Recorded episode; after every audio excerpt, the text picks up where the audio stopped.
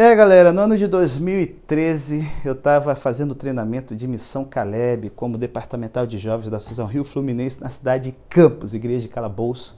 E antes de começar o treinamento, botei uma música de fundo, diante do trono, Deus de milagres. Quando o sonoplasta pá, meteu a mão, tirou o som e falou assim: Pastor, na igreja adventista não vou permitir essa música de gente que guarda domingo e come carne de porco.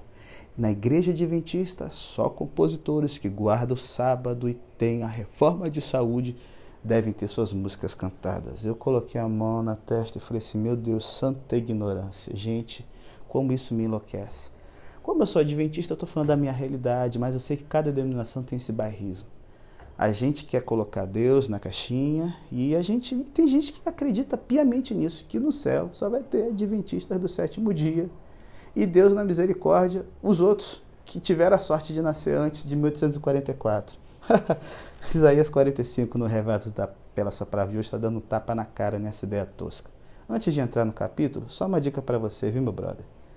Nós acreditamos que a Ellen White é uma profetisa do nosso movimento. Ela fala que se fôssemos esperar que o evangelho a todo mundo fosse cumprido pela nossa igreja adventista, Jesus nunca ia voltar por causa da lerdeza e dureza do nosso coração. Então ela diz que as outras igrejas evangélicas são agentes de Cristo, agências de Cristo para espalhar o Evangelho, e que devemos orar por pastores evangélicos que cuidam das suas igrejas, que pregam o Evangelho de forma séria, porque eles são ministros também de Deus. Esse bairrismo todo é o responsável da gente ter uma galera tão ignorante e materiais bons para o crescimento da vida cristã e da apologética da fé cristã, como Josh McDowell, John Piper, Yancey. Vou botar devocionais aí, Max Lucado, Chesterton, C.S. Lewis. A gente vive como uma topeira, só lendo Ellen White, Bíblia, achando que só ali é a verdade. Deus permite experiências diferentes para a gente poder crescer. Pessoas que estão pensando em coisas diferentes além de santuário e de é, besta, para a gente entender que na vida existem outras coisas que a gente tem que ser lapidado e trabalhar. Verdade presente não exclui as outras verdades. E é o que Deus está falando. Deus está usando um pastor estranho, Ciro, um pagão. Assim, ele não era um pagão idólatra como outros, ele era um dualista, acreditava em Ahura Mazda, ele era zoroastrista, que era o deus do bem, lutando contra Arimã, que era o deus do mal. Mas Deus está dizendo o seguinte: eu estou usando alguém que não é um judeu, que não é do povo escolhido, para ser o meu pastor. Ele vai mostrar que sou eu que mando na história. Ele vai destruir as nações opressoras, ele vai vencer as nações pagãs. E a ruína dos ídolos vai preparar o caminho para o dia em que o evangelho vai vir. Ciro começa uma marcha na história que a gente vai dizer para quem estuda a história da teologia cristã, que é o ocaso dos deuses. As conquistas da Pérsia, da Grécia e de Roma fizeram com que as religiões tradicionais pagãs entrassem em colapso, preparando a desilusão pagã para o florescimento do cristianismo. Por isso, Paulo fala na plenitude dos tempos. Então, se liga. Deus usa Ciro e ele vai usar quem ele quiser. E é por isso que na, ele, ele vai, vai dizer o seguinte: ó, eu Sou Criador da luz e da escuridão, mando bênçãos e maldições, eu, Senhor, faço tudo isso. E vocês estão querendo questionar a forma como eu ajo? Relaxa aí, meu irmão. Enquanto a gente escreve nossa história, Deus escreve a dele. A gente não sabe como vai terminar a nossa, mas a que Deus escreve para nós, tenho certeza, vai ter um final feliz. Temos razão para ter esperança por causa disso. A gente tem que focar em tocar a nossa vida. Só que a gente não está só, sabe?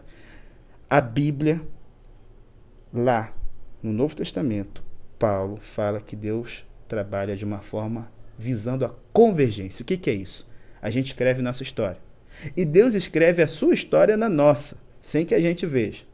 A história que ele escreve transforma as nossas frustrações, responde às nossas perguntas, supera nossas necessidades, reorienta a nossa vida no tempo dele. Só que tem uma alternativa difícil. A gente tem que escrever a história de sucesso a quatro mãos as duas nossas e as duas de Deus. Porém, a gente sempre quer, sabe, a independência. Pensa numa idiotice. Uma história que tem que ser escrita a quatro mãos começa a ser escrita por duas. Incompleta, furada. Então, segredo do cristianismo, ou pateta, abra a mão da sua independência. É o segredo de Paulo, sempre que ele começa cada carta. Eu, escravo de Cristo Jesus.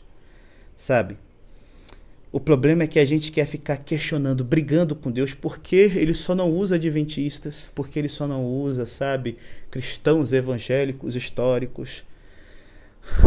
Para de ser mané, rapaz. O barro vai reclamar coleiro porque está virando vaso em vez de travessa. O bebê vai reclamar porque nasceu na família A e não na B. É isso que está dizendo aqui no verso 9. Relaxa, deixa Deus trabalhar. Ele mostra que ele sabe qual o caminho certo. Eu sei que o mal parece ser abrangente e que somente nós somos os paladinos da justiça e a gente acaba se vendo como Dom Quixote lutando contra moinhos de ventos.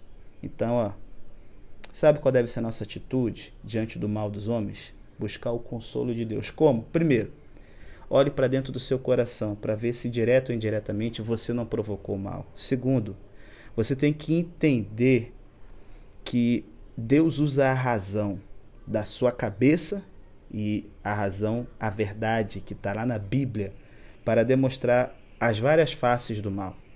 E a gente tem que reconhecer que não podemos entender tudo. Eu fico louco, que é um mal do adventismo querer responder tudo. Não tem resposta para tudo, não, meu irmão.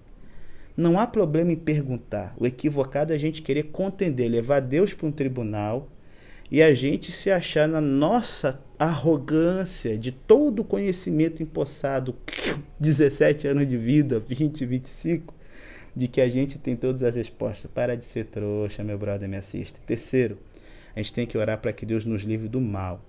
Jesus pediu por isso no Getsemane. Paulo pediu para que Deus tirasse o espinho da carne. Só que eles não foram libertos do mal, não. Deus os ajudou a vencer o mal. Jesus pela ressurreição, Paulo pela presença da graça na sua vida. Quarta ideia: precisamos buscar o bem e não o mal. Tem gente que está tão focado em Illuminati, conspiração, tanta coisa ocultista, para ver a mão do capeta na história que esquece de ver a mão de Deus. Quinto, Deus nos chama para a gente transformar o mal em bem, Romanos 8, 28. Então, vou pegar um exemplo: a escravidão, o mal terrível. Ah, ah não tem como a gente mexer no passado. Como é que a gente pode vencer esse mal? Através da escravidão, várias pessoas que nasceram na África, que antes teriam ficado isoladas geograficamente, Deus colocou no nosso convívio de nós cristãos. Vamos transformar, vamos tornar esse mal numa coisa boa, fazendo com que o Evangelho faça elas encontrarem o sentido da vida e a paz que só Deus pode dar.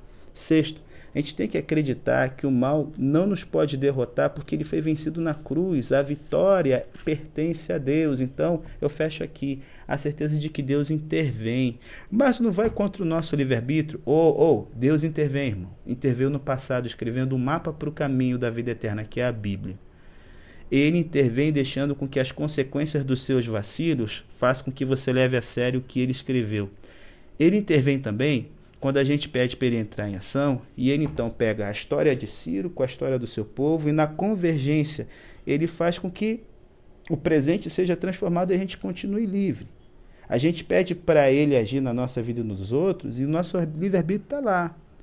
Deus intervém sempre nunca negando o que a gente deseja. Sabe quem é contra o livre-arbítrio? A patrulhinha moral.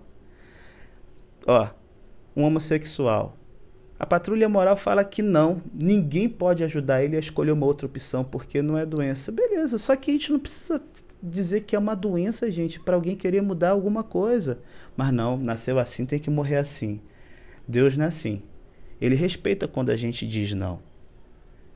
E Deus vai intervir no futuro ou no que nós chamamos de futuro. Isso é inexistente para Deus. Do outro lado da montanha é futuro para nós, mas para Ele é presente. Então, meu irmão, vai chegar um dia que todo joelho vai se dobrar. Que o seu joelho comece a dobrar hoje, para que no futuro ele se dobre no lugar certo, no momento certo, para a pessoa certa. Que Deus te abençoe. Em nome de Jesus. Amém.